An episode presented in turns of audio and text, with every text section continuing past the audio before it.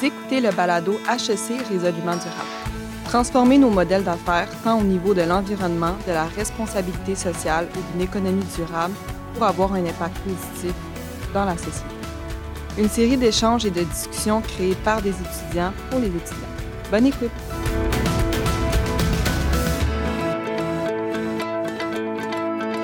Bonjour à tous, euh, je m'appelle Quentin Vinstel, donc euh, je suis membre de l'escouade du développement durable.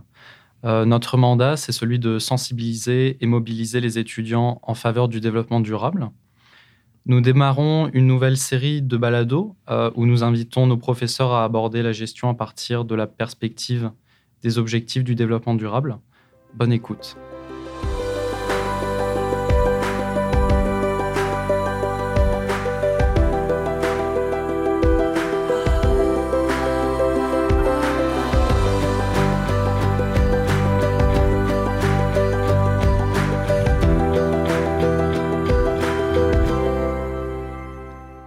Aujourd'hui, nous accueillons Claudia Rebolledo, euh, professeure à HEC Montréal au département de gestion euh, des opérations de la logistique. Bonjour. Bonjour, Quentin. Euh, l'un de vos domaines de prédilection, c'est l'approvisionnement responsable. Alors ma première question ira dans ce sens. Qu'est-ce que l'approvisionnement responsable? Mais en bref, l'approvisionnement responsable, c'est l'intégration des critères environnementaux et sociaux au processus d'achat des organisations. OK. Euh, est-ce qu'il existe euh, des matières premières, des moyens euh, de transport, des machines qui sont plus utilisées que d'autres dans votre domaine?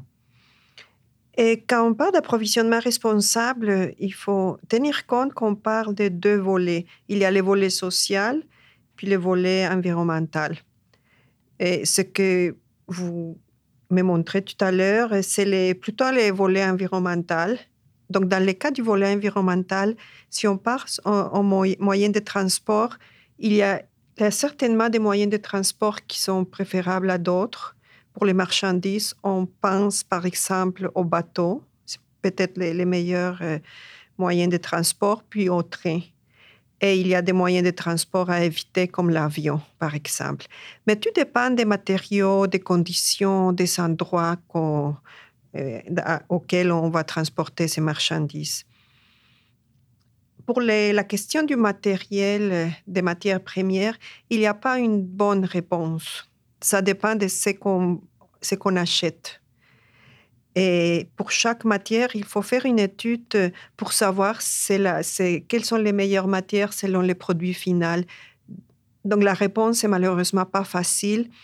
Il faut avoir du personnel spécialisé qui puisse nous dire euh, qu'est-ce qui convient, qu'est-ce qu'il y a moins d'impact nocif pour l'environnement.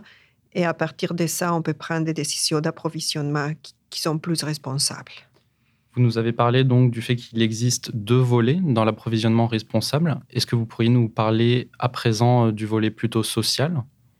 Et eh oui, très bien. Donc, le volet social est un volet qu'on peut-être on commence, à, on parle euh, plus récemment. Il s'agit de, quand on parle des critères euh, sociaux dans les, dans les décisions d'achat, donc on parle des critères comme la diversité. Donc, s'assurer de faire des achats à des entreprises qui appartiennent à des, immigrants, par exemple, à des femmes, à des autochtones. Ça fait partie des, des critères euh, sociaux. Il y a aussi euh, les critères liés à l'achat local. Donc, généralement, on va bénéficier de l'achat local pour aider la communauté où, où on fonctionne. Et il y a aussi les critères euh, liés un peu à la transparence, à l'éthique, à l'équité sont tous des critères euh, sociaux. Il y a aussi les critères liés au respect des droits des travailleurs dans la chaîne d'approvisionnement. Il s'agit alors pas seulement de bien faire avec nos employés, mais de s'assurer que nos fournisseurs et les fournisseurs de nos fournisseurs font pareil. Hmm. Et donc, c'est un, un, défi important pour les acheteurs de savoir que ça se passe comme ça dans toute la chaîne. Merci beaucoup. Euh, est-ce que, de façon plus générale, euh, l'approvisionnement responsable est possible dans tous les secteurs de l'économie?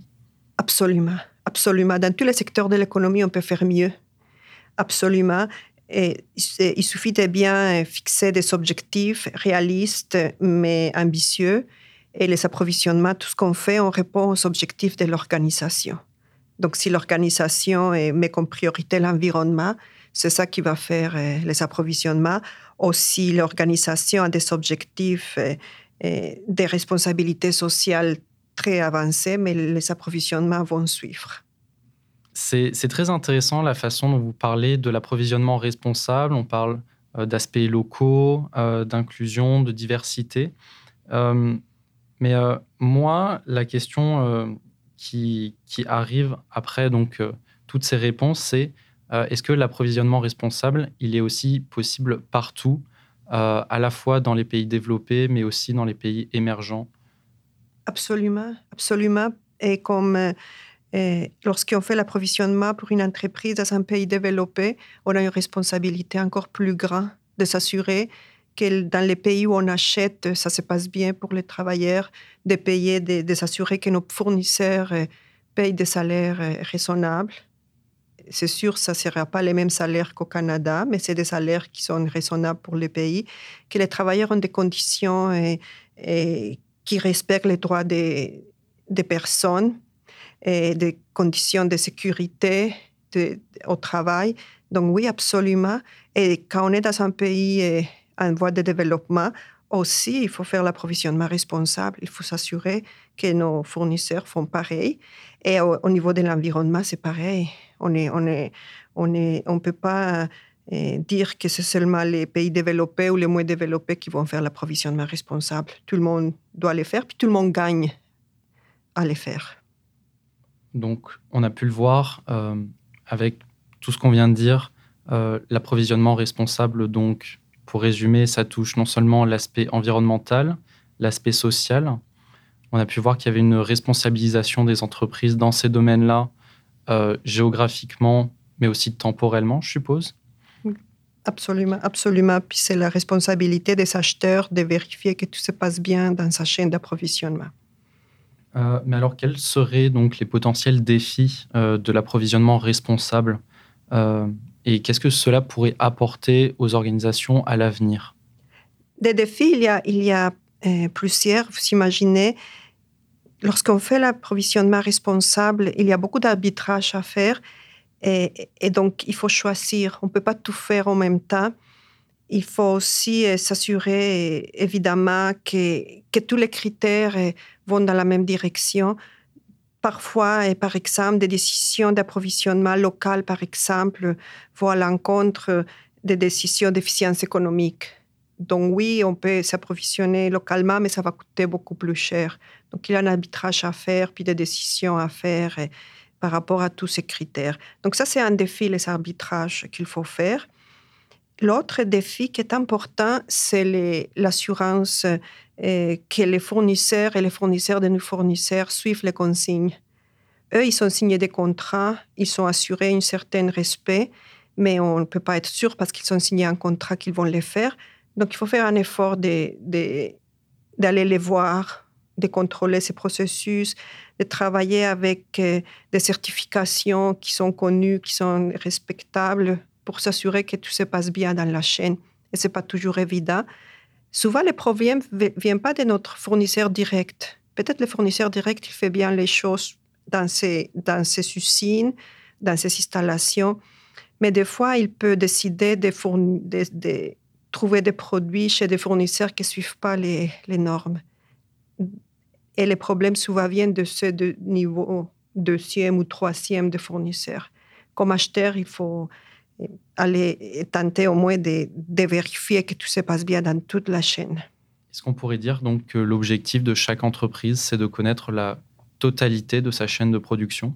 Au moins les meilleurs, les plus importants. La totalité, ça va être impossible, mais ce qu'on dit, c'est qu'il faut connaître la, la chaîne et identifier les endroits où ça peut être euh, il peut y avoir des risques.